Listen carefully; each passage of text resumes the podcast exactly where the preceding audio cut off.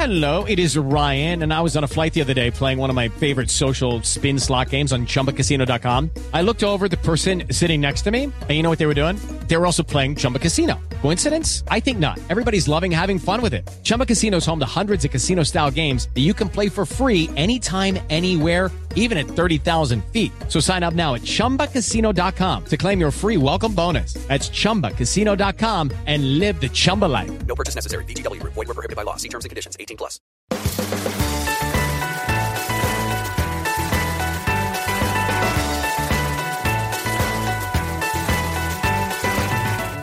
Hey, everybody, this is the Variety and iHeart podcast, The Big Ticket.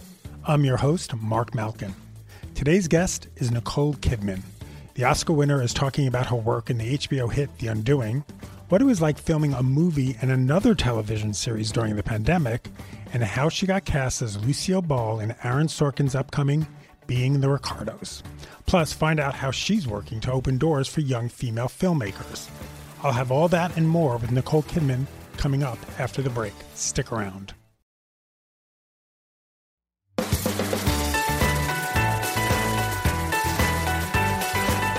Welcome back to the Big Ticket. Despite the pandemic, Nicole Kidman has had a very busy year. Not only did she star in HBO's The Undoing, but she also filmed the epic Viking drama The Northman, Robert Eggers' follow up to The Lighthouse, and Nine Perfect Strangers, a limited series written by her now frequent collaborator David E. Kelley. In The Undoing, she plays Grace, an Upper East Side therapist whose life unravels when her husband, played by Hugh Grant, is accused and tried for a gruesome murder. Written by Kelley and directed by Susanna Bier, Variety's review of The Undoing praised Kidman for owning the role of Grace with an irresistible force. I talked to Kidman over Zoom from her home in Australia. It is so hot here. It's like, it's unbelievable heat. 100 degrees. It's been so cold in LA. It was like I've had the heat on. It's been weirdly very cold. Different universes. So, how are you? Yeah, good. Good, Yeah. good. Hanging in there. How about you? You're in the worst place of anywhere right now besides Yeah. the UK, right? Yeah, I mean, at this point, I'm not leaving the apartment till I get vaccinated. And who knows when that's going to be because they have screwed it up so badly. So badly. But you guys, you were at the Sydney, you were at the Sydney Opera House the other night. That's incredible. Yes, it's the How did you- only opera that's on in the whole world, which is why I wanted to say we were there and just Yeah. celebrating it. And because the, you know, obviously all of those people have just been hit so hard. So yeah, and to take my mom and the joy that it gave her, and you just go, oh, okay, this is what the arts do. There was just so many people there, especially elderly people that were just out for the first time in I don't know how long. So it was just really Did they? special and good on them, right? For for getting it going and doing it and Mean it Was was it a- only uh, fifty percent capacity. That's but what I was going to say. Yeah. What did it feel like walking into the opera house? Because this is, I mean, you've been working, but still, this is, yeah, not a bit not being able to go and see any performances, not being Yeah. able to support the arts in that way. It was gorgeous. I mean, that's why um, taking my mom and Keith and I took my mom, who's 80, Wow. and she hadn't been out to anything um, in, you know, well over a year. So it was just, and the and the power of being in that auditorium listening to these opera singers and the joy that was in the room it's the power of the arts and what that and the love that that spreads yeah, I've been and how important it is Ugh, I've been you know not underestimating what that does Right. not just for the performers being able to work but for the audiences that go that love it. Yeah, I've been talking to a lot me of being one.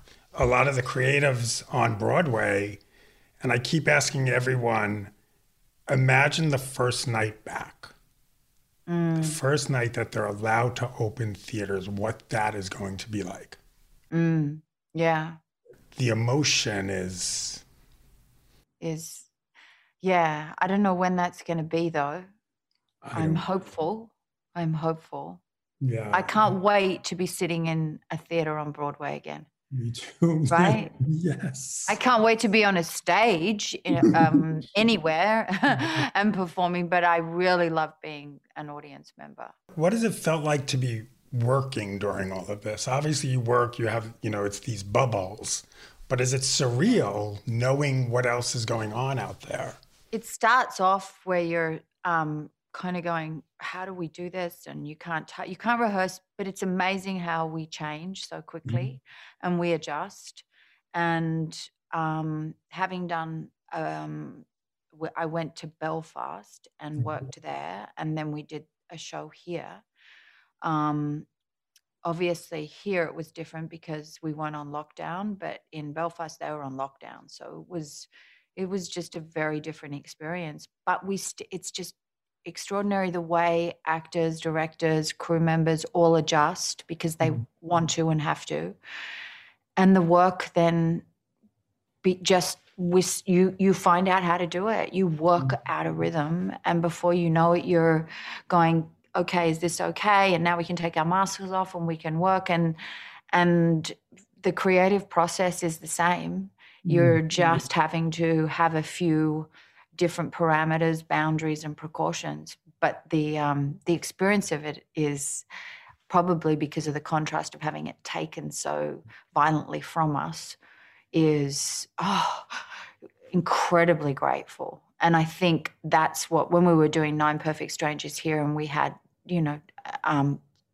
really great great actors and a fantastic crew but the overall essence of it was we're so grateful to be working we cannot believe that we're actually doing this.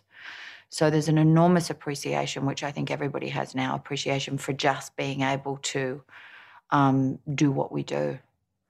Because it has it's been taken from us right? Let's get back to the undoing. We've talked about it a lot, I know, but when you read a script for something like The Undoing, do you know right away you could be Grace, or how do how do you, or or does it have to? Just, is there a conversation with Susanna or David E. Kelley that says, "Okay, I could see it now"? having it handed to me where he gave me the the first episode and I went and I was so I read it as her mm-hmm. if that makes sense. I I mm-hmm. mean there's so many times as an actor when you don't have the role and you read it and you're like, "Oh, I don't even want to engage in this because I may not get it.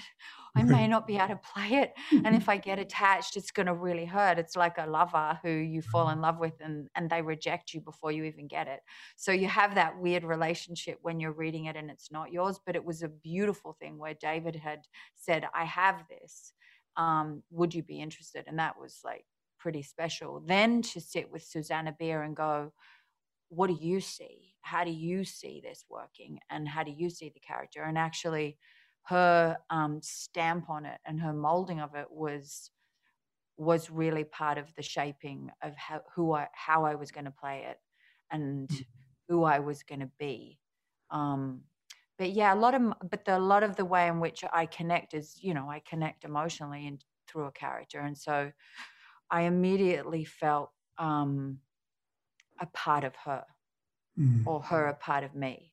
And I don't know if that's because David had kind of thought of me when he was writing it or how that works, the the weird magic of Mm. of our industry. But I felt her, so it it was not a far reach. But you know, there's been times when I've read scripts and I've gone, oh, what I wouldn't give to play this role, and I knew I would never even get to to play it because it was, you know, I wasn't right, or I'm not the right age, or I don't look the uh, look the way you're meant to look, or it's just not going to happen. But I'll still read it and um and be like, oh, this is in in a weirdest way. I've actually kind of played it because I've now read it and absorbed it, and I have that with plays a lot. I will read a play, know that I'm never going to have the time to do it, but I can read it and almost live it and be it. And that has to be, as I always say now, time is the thing we don't have. I don't have so much of. So um, that's going to have to be enough sometimes. Reading it and doing it in my head or doing it in the bedroom. Right. Um, I never got to play Nina in The Seagull. It was one of my biggest desires to any of the young actresses out there. If you have the chance to play her, play her. Um, So, you know, but I played her in my head and I definitely played her in my bedroom. Because you you've said you you've Just as you buy, there's mm-hmm. times when we all have it. So there is something to be said for just as an actor being able to go, okay, well, I've kind of done it in my own little bubble. because you've you've said that for the hours you didn't want to play. No, You wanted Julianne Moore's part. So how does how no, do you- I, I thought I was suited to that role. Oh. I'm not always the best judge of what I'm suited to, or um, a lot of times it's the way that a director sees you and, and knows what you can do, and then um, interprets you and and what you have inside you, and it's then passed passed through the portal of the director. So with with Stephen, I was like, I have no idea how you think I can play Virginia, and he was like, There's no other character you could play in this. And I'm like, what? So that was kind of great. And I remember going for the makeup and wardrobe test, and the brilliant Anne Roth was there, and she gave me a pair of shoes and an, and a dress, and and then suddenly I was walking and I was pacing and I was smoking and and I was Virginia. It was almost like she just came and took hold of me. And then they mm. were like, Would you be open to a nose? And I was already in her. And I'm like, Yeah, yeah, yeah, whatever. And it was sort of like, Oh, okay. So a lot of performance is trust mm. and trusting your leader or trusting your writer and your director. And once, and then contributing, but basically jumping off the cliff with them and for them. What was the most challenging part about Grace? the interior, you know, the thoughts, because a lot of it's like secrets. Grace has, and Grace has a silence and a way of behaving, but it doesn't mean that she's not constantly thinking and evaluating and um, assessing, and that just just hoping that just the thoughts and the feelings inside would be enough. Mm. And I know that that should just be a given, but you know, it's it's difficult when you're carrying six hours of of a, of a show mm. with that and hoping that will be enough. Because a lot of the interrogation scenes, what I'm saying is not what I'm doing. I'm observing a lot. I'm taking in a lot and I'm making decisions that you're not going to find out I made until much later, or I'm making a decision and changing my mind in the next scene. Hmm. So I was always hoping that that map, that psychological map, would be accessible to an audience. I didn't know if it would or wouldn't. How and does you know, there's an abandonment to that as well, because a hmm. lot of that as an actor is going, well, that's really not not my job. My job is the truth and and and really being precise and detailed in in in the way in which I'm constructing the whole inner monologue of of of everything so that it's in existence. how much um, preparation for a character like Grace do you try to figure out the complete backstory? Obviously, we know some of her backstory, but do you go sort of deep dive into like her father and her mother and Yes, which some of it ends up. Some of the scenes end up. The scene where we're where I'm playing the piano with Donald, that was actually um, not set not set at a piano. There was no mention of the mother. Um, all of that was just the layers of of a backstory that was coming to fruition. Um, that Donald and I shared, and that therefore turned into a scene where we're sitting at a piano. But it reminds me of um, my mother, and you know, all of that circulates, but that wasn't the scene. The scene, I think, was set on a couch talking, and there was no mention of a mother. Um, so those things are really, you know, that's all your backstory, but you don't, or your history, or your your being, what I call, because backstory seems almost like a it's homework. It's more just the creating of the being, creating of the life. so when you and Don, when, when It's arduous, but it's also ex- excavating. but when you and Donald discuss that, then do you go to David? Do you go to Susanna? Who do you say, hey? Susanna, and that comes out of a rehearsal, or sometimes you've already worked out a language. Um, and David, um, because there's an enormous amount of trust Mm.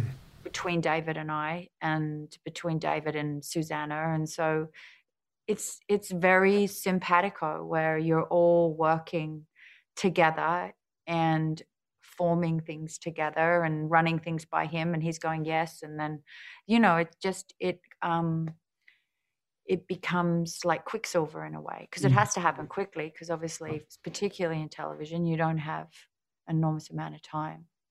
But that's what the also the spending time together and entering into each other's psyches does Well- um, and it's very rapid a lot of the times now because you know you're always on you know so and so is available for this amount of time. So there's a it happens rapidly. But i think if there's a desire from everybody and you've got donald sutherland i mean the great donald sutherland so he's there.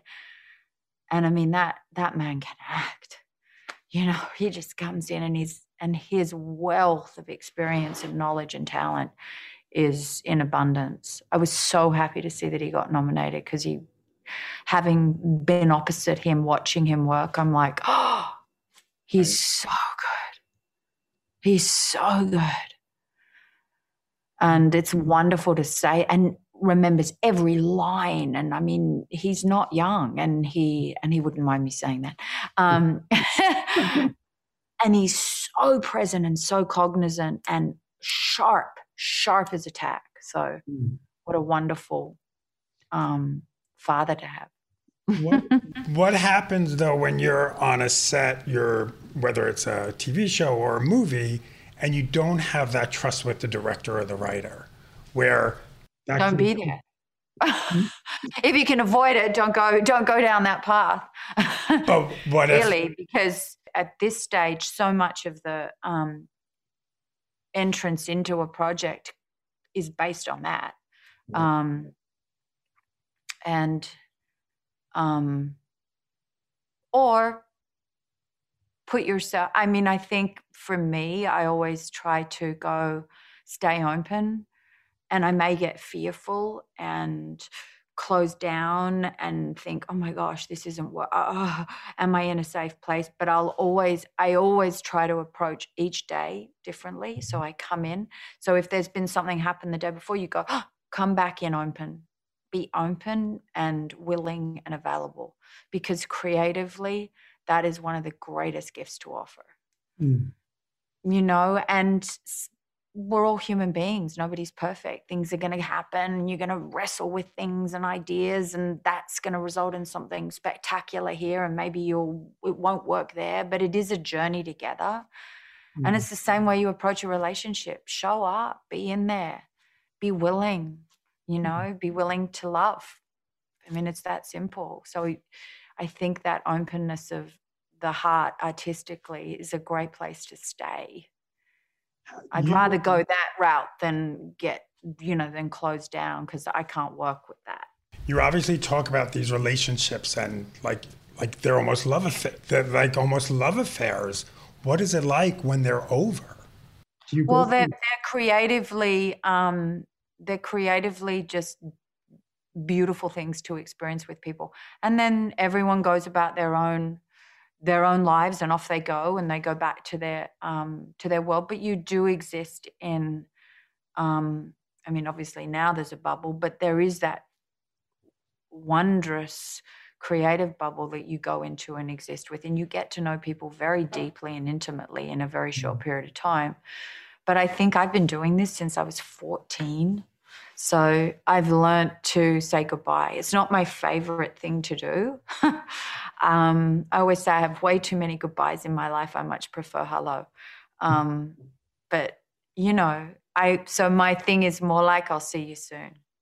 I'd rather have I see you soon than it be goodbye. And I always stay, I mean, I've worked with many directors again and again. I have actors that I've worked with and will and would love to work with again and again. So I love the the coming back and mm. and not abandoning something that you've forged together, actually utilizing that and taking it to the next level.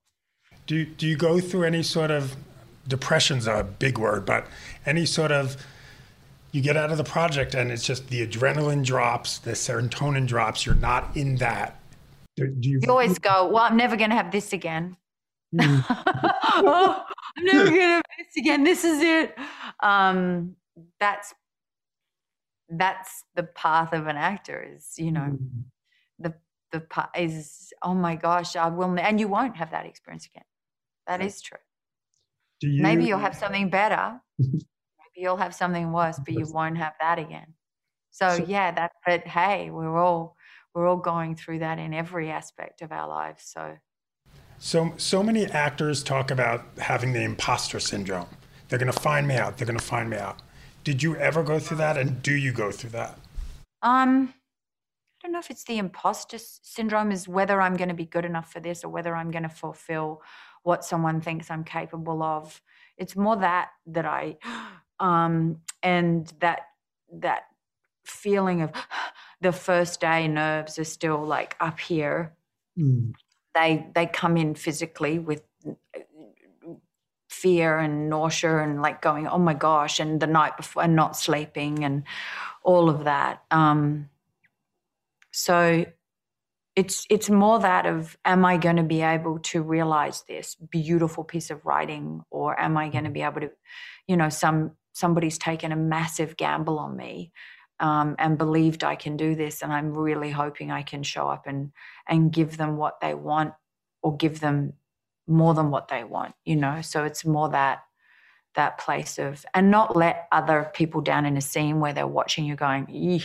but that's a very you know that means you're stepping out of yourself anyway so i think so much of it is just getting I'm, I'm the actor that says well great let's talk about it but can we get it up can we do it because mm-hmm. doing it is a it's great to just do it you mm. start mm-hmm. like and a lot of us i think as actors go oh i don't want to get up on my feet now and do it because everyone's going to go ooh gee that was bad mm-hmm. but so what okay so you were bad now maybe you'll be good in the next next attempt at it or maybe you'll get a piece of direction that shifts it or maybe suddenly both of you will it's amazing how something can be so bad mm. and within two takes of just just everyone settling and feeling it and then it can suddenly be great mm. that's actually the most terrifying thing about what we do because it is so close always to being dreadful and so mm. close always to being good.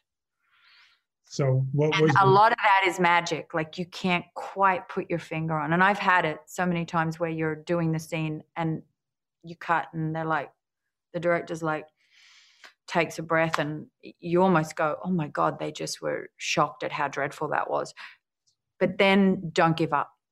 You know, you just go, "Okay, what do we need to do here? Let's go again." What What do you want me to do? Mm. How? Okay, talk to me. But how how often is Nicole? this is weird. this is so weird talking like this. I feel like I'm in the, in an acting class. okay, so let's do a scene now. you got the dialogue. I did Fiddler on the Roof. I could do Fiddler if you know any Fiddler on the Roof. Uh, um, but how often is a Nicole Kidman dreadful? so much of it it's not my job to decide that is is is my thing you know mm-hmm. me getting in there and deciding what's good and bad i i can be the worst judge of what i thought i'm if i'm thinking about it i'm thinking too much mm. get rid of that right the thinking is probably the greatest enemy not that you don't go in and prepare and then work on something together but a lot of I don't want to see the thought mm-hmm. behind mm-hmm. it, you know? But that's just my taste. That's just who I am. Everyone's something different. And that's just my actual taste in performance. So. On an Instagram post, in a video, you, you talked about Susanna being a filmmaker with a capital F. Talk to me more about that. What does that mean? Oh, that was for female filmmakers, which obviously I'm really trying to change the that help change the landscape on that right now, where we go, there is equality in the field of um, of gender, um, and so um, with her, it, it's she's has her finger in every part of it. You know, it's basically an auteur where she's able to um, see everything, be involved in everything. Extraordinary uh, ability to believe in her own judgment and what she wants and how she wants it, and that is a filmmaker. Unabashedly, she will just and and she's willing to live and die on that vision, and it's just it's great you know and it's a wonderful place to be as an actor is is following the person that has that belief that is a Mm-hmm. filmmaker a capital f filmmaker What does it feel like when you? Obviously, she's accomplished before the undoing, but when you get on a set or you're in that first conversation with someone and, like and I want to say also accomplished. I mean, she's come from she came from a time when there wasn't a massive opportunity for um, women working in the industry, so she had to forge her own path.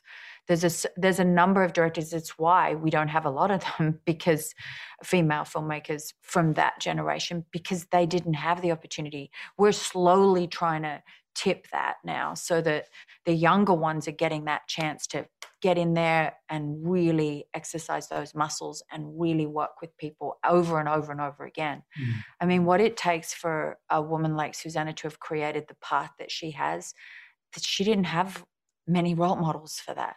Mm. She had to do it alone a lot of the time. And that's why I'm just, you know, this is a wonderful thing to see her at this stage between Night Manager and what she did with Bird Box and what she's done with all her films that she did in Europe and what she's done now with The Undoing and where she's at. And she's about to do The First Lady with Viola and Michelle. And I mean, I'm just like, go, go, because she's the role model for so many other um, women following her. I'm going to take a short break right now, but when we return, Kidman talks about her upcoming role as Lucille Ball opposite Javier Bardem as Desi Arnaz in Aaron Sorkin's Being the Ricardos. We'll be right back. If you're like me and spend hours on Instagram scrolling past all the over filtered, perfect highlight reels of other women and just wish you had someone to commiserate with about your nightly shame spirals, I have great news for you. I'm Jade Iovine, and I'm the host of Tell Me About It, the weekly podcast that's here to remind you that the women we constantly compare ourselves to, yes, even that one, also have lives that are far from perfect. Whether it's admitting all the times you've texted your ex, navigating the world of fertility treatments, or feeling like the only one in the room with depression, nothing quite compares to the relief you feel when another woman admits they've stood exactly where you are and lived to tell the tale. So cancel that Zoom happy hour. You know you didn't want to go anyway. And come hang with me as I talk to women I respect about all the insecurities, mistakes, and the heartbreaks that they don't normally post about on Instagram. Join me for Heart to Hearts with tech CMO Bozoma St. John, environmentalist and influencer Steph Shep, actress Jamie Lynn Sigler, and many more. Listen to Tell Me About It with Jade Iovine on the iHeartRadio app, Apple Podcasts, or wherever you get your podcasts.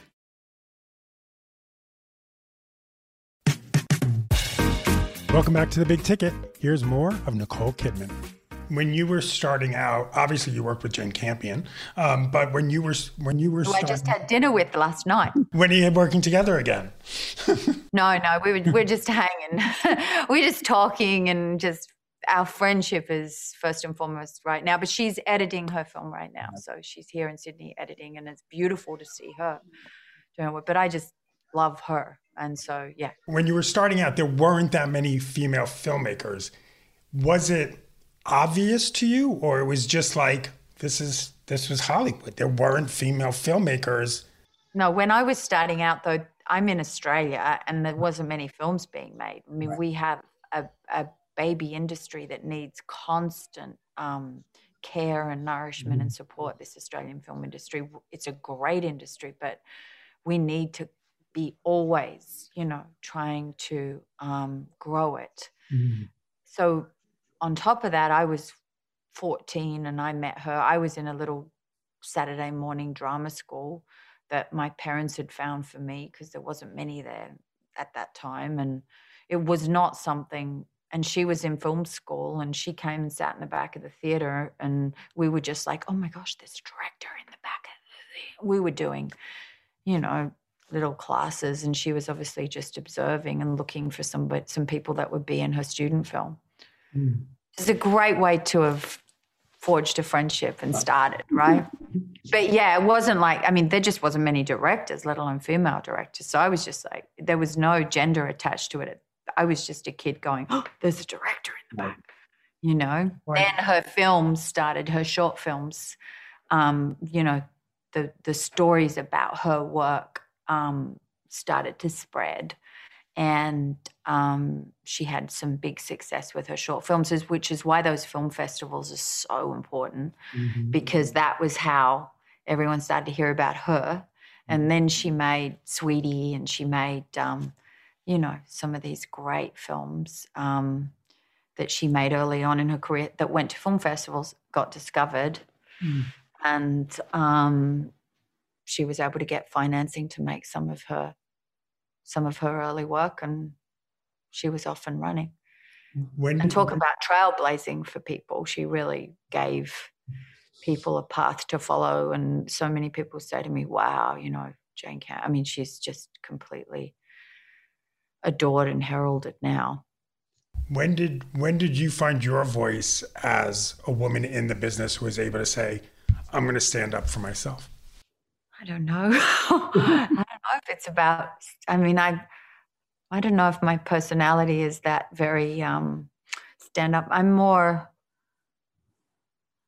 I just have a strong sense of what I what I like and what I don't like mm-hmm. and what I want and what I don't want. That would be how I find find my voice. Um, and I fluctuate with that and I change my mind and I um, but I've been very lucky to have people that believe in me and that have supported me and given me chances when other people were you know I've had an amazing um, group of mentors and people that just went no you need to keep going or no and and pushed me a little bit you know at times and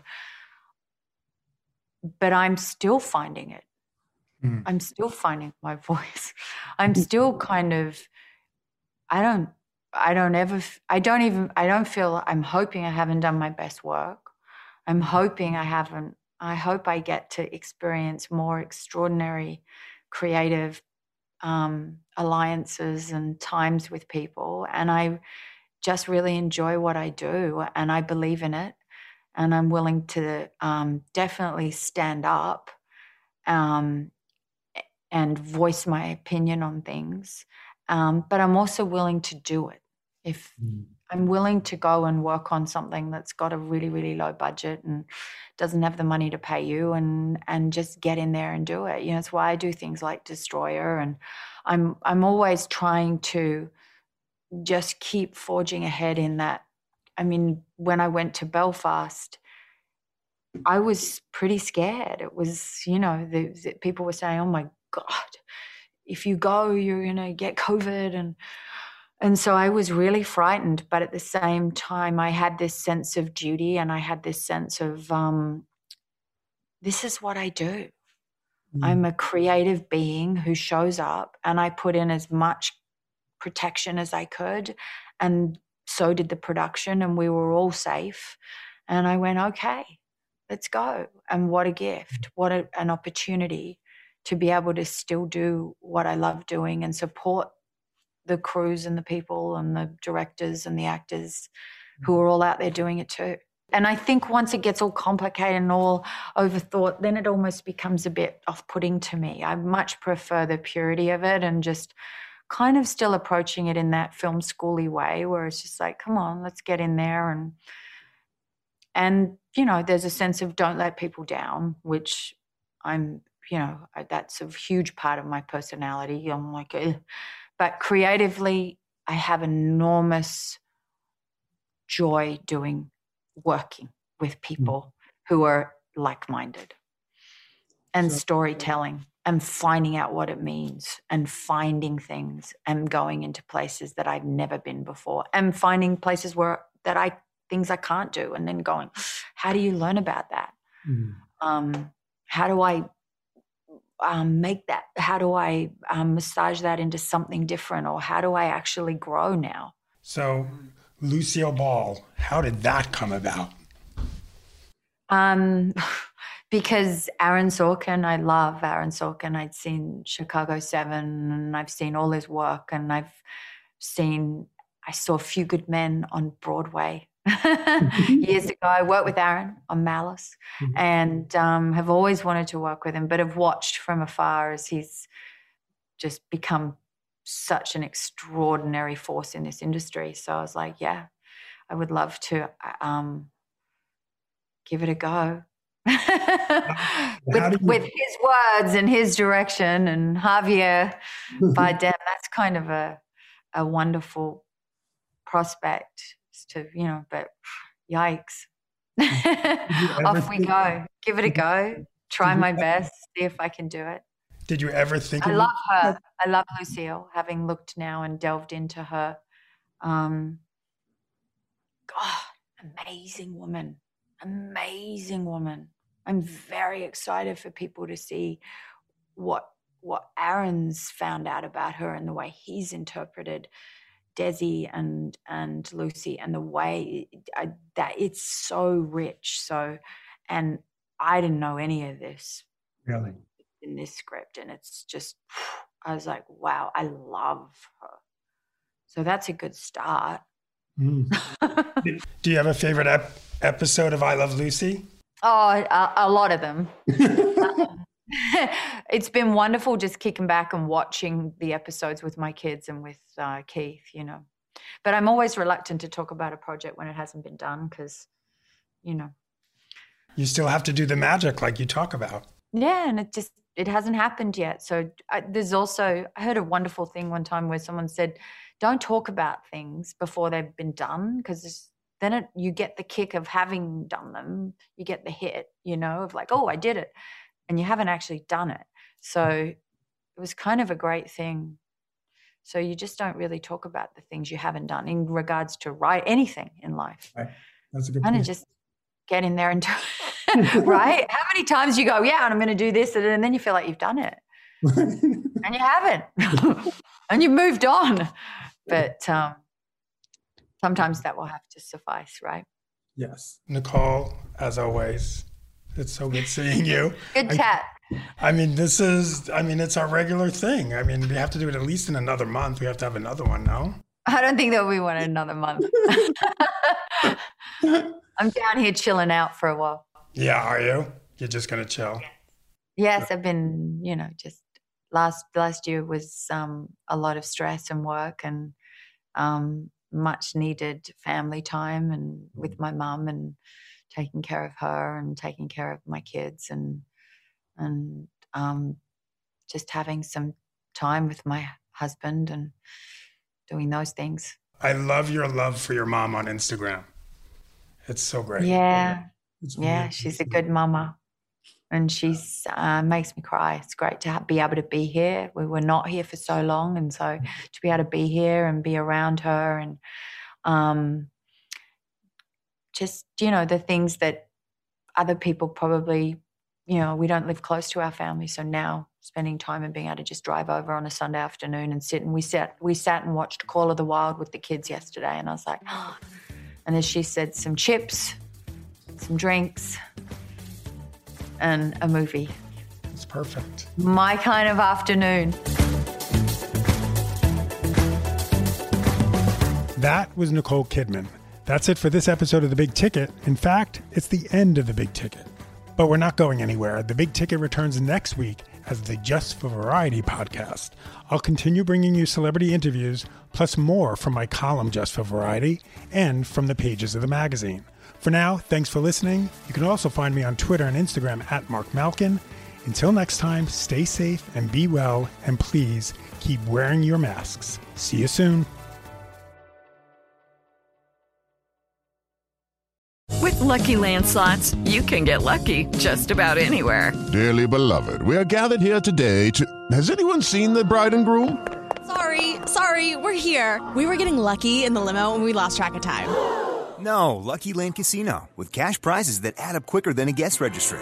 In that case, I pronounce you lucky.